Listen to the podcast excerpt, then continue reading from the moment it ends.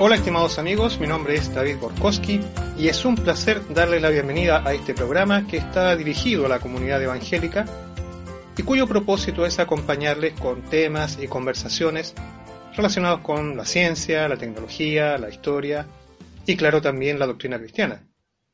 Esperamos pasar un rato agradable e interesante y ojalá dejar algunas ideas que nos ayuden a reflexionar sobre este dinámico, sorprendente y muchas veces extraño mundo en el que nos toca vivir.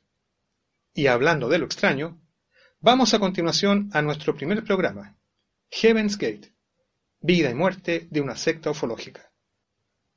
26 de marzo de 1997. Alertada por un llamado anónimo, la policía de San Diego, California, ingresa al rancho Santa Fe, haciendo un hallazgo espeluznante. 39 personas, 21 mujeres y 18 hombres yacen muertos en los dormitorios y salas de la amplia casona, ocupada por entonces por una agrupación conocida como Heaven's Gate, la Puerta del Cielo. No hay señales aparentes de violencia. Todos los cuerpos yacen en posición horizontal de espalda. Asimismo, todos visten lo que parece un uniforme mortuorio, camisas y pantalones negros y zapatillas Nike. Sobre las vestimentas, una cobertura de color púrpura, suerte de sudario, con una etiqueta impresa y la leyenda Heaven's Gate, Away Team, equipo de salida, puerta del cielo. En una oficina, los policías encuentran un computador encendido y una página web que anuncia Alerta roja, Hale Bob cierra la puerta del cielo.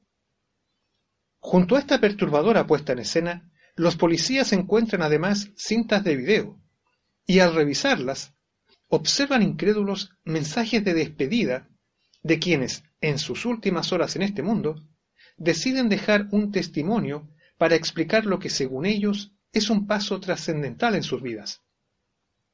En los rostros de quienes se van a inmolar no hay atisbos de temor o angustia, más bien serenidad, convicción, incluso alegría.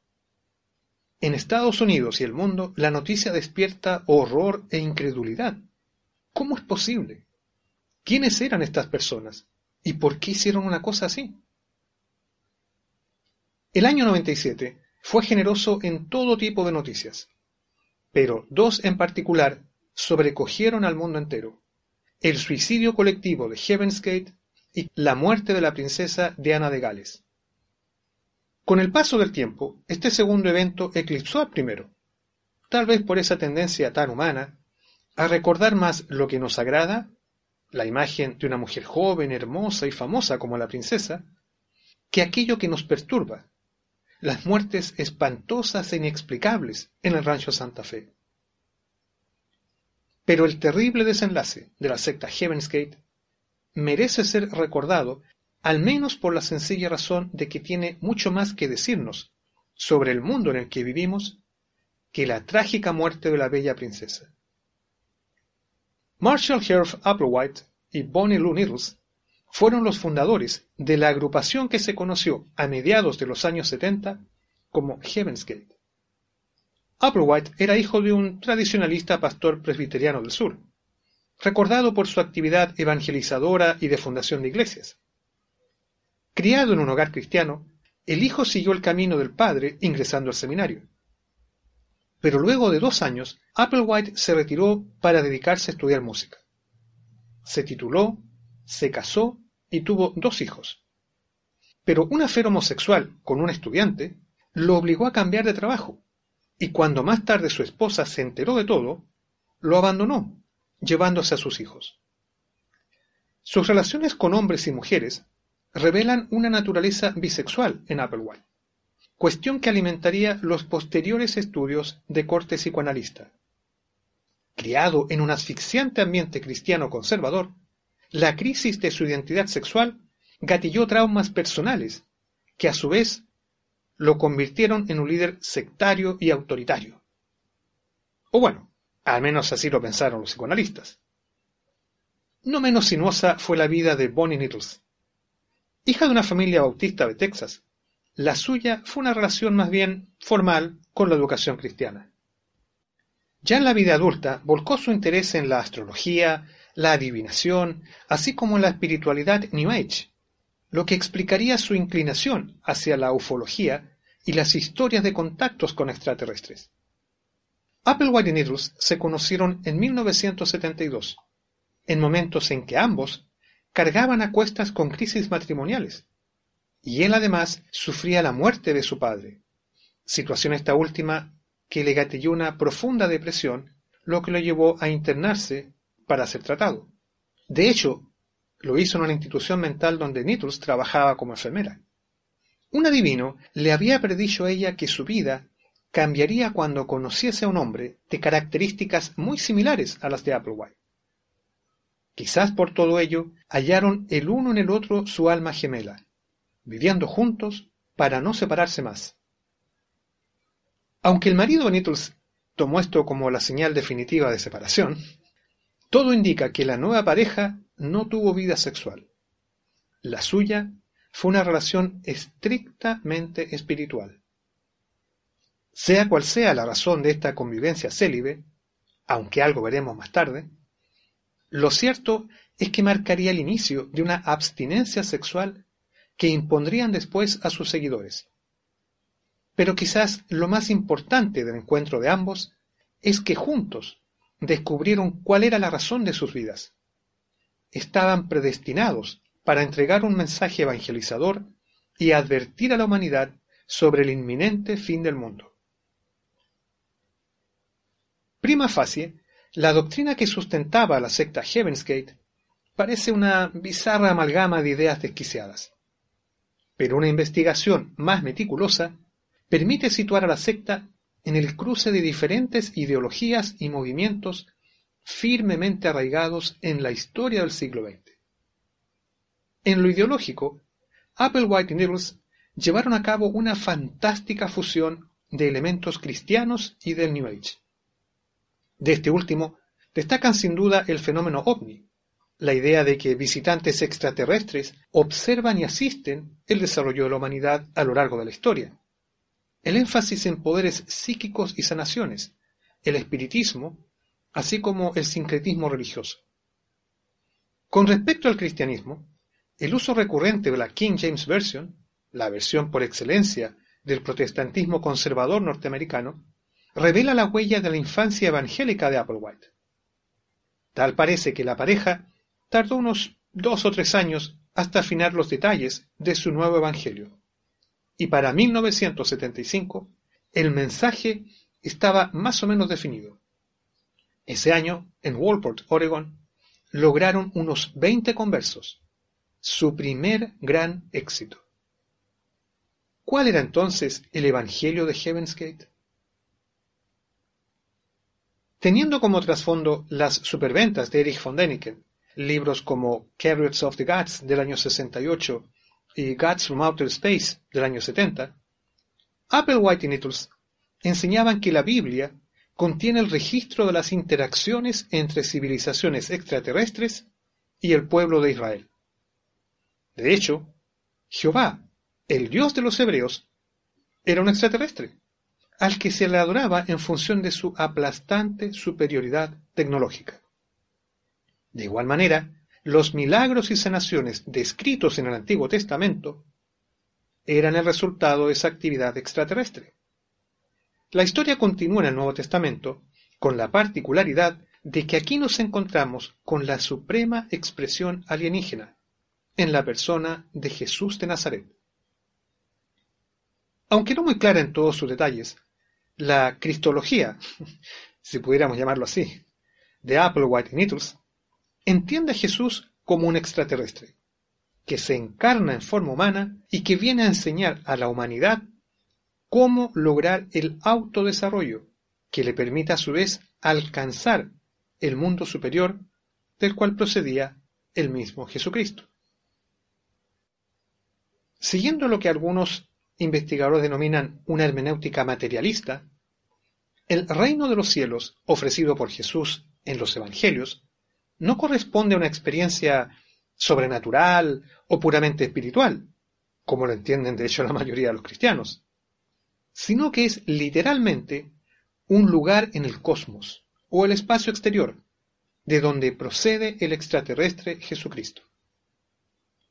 A ese nivel más avanzado, los líderes de la secta lo denominan Next Level, el siguiente nivel, y el cielo pasa a ser descrito como Tela, del inglés The Evolutionary Level Above Human, o el nivel evolutivo superior al humano, que Applewhite citará recurrentemente en sus videos. We're going to talk to you about the most urgent thing that is on our mind and what we suspect is the most urgent thing on the of those who will connect with us. We'll title this tape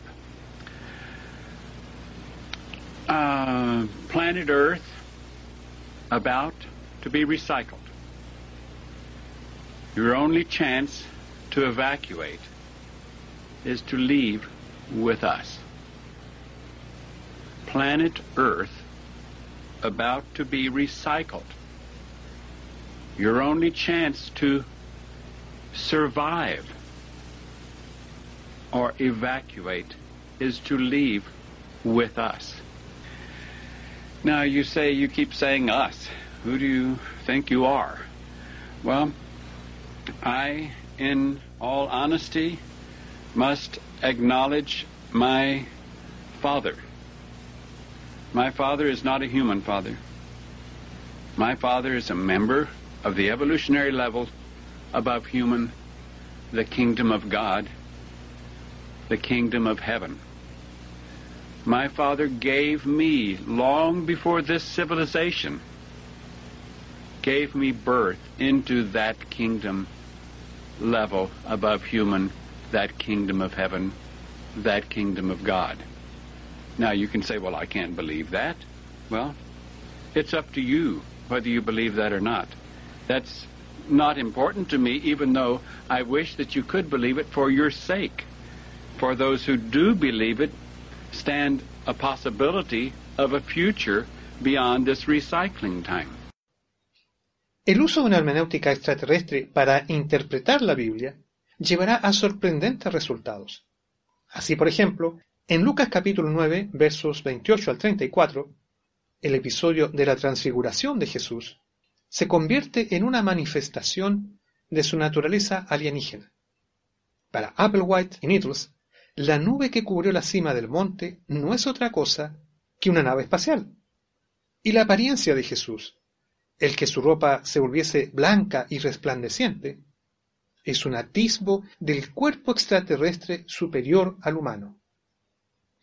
Por cierto, el cuerpo de quienes alcancen la resurrección prometida por Jesús es interpretado por ambos, otra vez, en términos estrictamente materialistas, como una mutación biológica y química, como un cuerpo material más evolucionado y superior que el humano actual, compatible con la vida en el espacio exterior, es decir, algo así como un cyborg. Pero como anunciamos antes, el trasfondo evangélico de Applewhite se manifestó también en la doctrina de Heaven's Gate, aunque aquí, nuevamente, mezclado con consideraciones ufológicas. Después de haber adoptado varios nombres, en sus últimos años, la pareja líder fue conocida simplemente como los dos, una velada alusión a Apocalipsis 11. Según ese texto, en el fin de los tiempos, y en un mundo desolado por la maldad y donde los cristianos sufren persecución, se levantarán dos personas cuya misión es dar testimonio del Dios verdadero. Sobra decir que Applewhite y Nettles se consideran a sí mismos los dos testigos de la profecía apocalíptica, lo que va de la mano con la creencia posterior que insinuará Applewhite en sus últimos años, en el sentido de que él viene a cumplir el segundo regreso de Jesucristo, es decir, viéndose a sí mismo casi como Jesucristo. En rigor, Applewhite creía que cualquier persona podía alcanzar el grado de perfección de Jesús una vez investido de un cuerpo extraterrestre. Pero quizás la más fenomenal representación de la fusión entre escatología evangélica y ufología New Age se da en su adopción modificada de la teología dispensacionalista de sectores del protestantismo conservador norteamericano. Nuevamente aquí, el contexto histórico es relevante. En 1970, Hal Lindsey publicaba Late Great Planet Earth, el último gran planeta Tierra, una exposición dispensacionalista versión fines del siglo XX, que se convirtió rápidamente en un superventas. Dado que el arrastre dispensacionalista era particularmente fuerte en el sur, como en Texas, por ejemplo, a la vez zona preferente de acción de la secta, es razonable suponer que esa lectura escatológica haya sido conocida por los dos. Claro que en este caso la doctrina se transformó en lo que un autor denomina dispensacionalismo tecnológico. es decir, lo sobrenatural de la Biblia es decodificado como alusiones a ovnis e intervenciones extraterrestres. Así entonces, el rapto pretribulacional, que los dispensacionalistas aguardan como una intervención divina, para Applewhite y Nichols es el regreso de Jesús en un ovni, y el rapto de los creyentes tiene lugar en naves espaciales, es decir, todo en medio de un espectacular despliegue tecnológico. La muerte de Nitrus en 1985 fue un duro golpe que sumergió a la secta en un largo silencio, del que no regresó sino ocho años más tarde, en 1993. Ese año, Applewhite envió a su reducido grupo de seguidores en un nuevo y último esfuerzo evangelizador, convencido de que el fin estaba cerca. Avisos en los medios, algunos influyentes como USA Today y en Internet, advertían sobre el inminente fin de la humanidad, haciendo una invitación a dejar el planeta junto con ellos. No es coincidencia que el avance del calendario hacia el año 2000 gatillara la explosión de ansias apocalípticas de las que Heaven's Gate era una más. La aproximación del cometa Hale-Bopp a fines del año 96 no pasó desapercibida para Applewhite y su grupo. Menos aún la noticia que surgió en círculos ufológicos, a los que eran adictos. El 14 de noviembre de 1996, un astrónomo aficionado avisó en un programa radial que había fotografiado un objeto misterioso en la estela del cometa, desatando así las especulaciones sobre actividad extraterrestre. Entre paréntesis, en la investigación posterior, esta persona prefirió desdecirse de la historia de que había fotografiado tal objeto extraño. Pero en fin, para Applewhite no había dudas. Era la señal que habían estado esperando hacía tanto tiempo. Era hora de pasar al next level, el siguiente nivel, justo cuando el cometa estuviese en el momento de mayor aproximación a la Tierra. Bueno, dejamos por hoy hasta aquí nuestro viaje por el extraño mundo de Heaven's Gate y antes de concluir aprovecho de comentarle que varios de estos programas usted los encontrará en su versión escrita en el sitio teologíasYciencias.blogspot.com. Por cierto, siempre serán bienvenidas también sus opiniones, sugerencias y comentarios. Así que por favor, no duden en escribir a teologíasyciencias.gmail.com. Así entonces, la invitación es a volver a juntarnos para la segunda parte y final de esta historia en nuestro próximo episodio, si Dios quiere, por este mismo medio. Chao, hasta.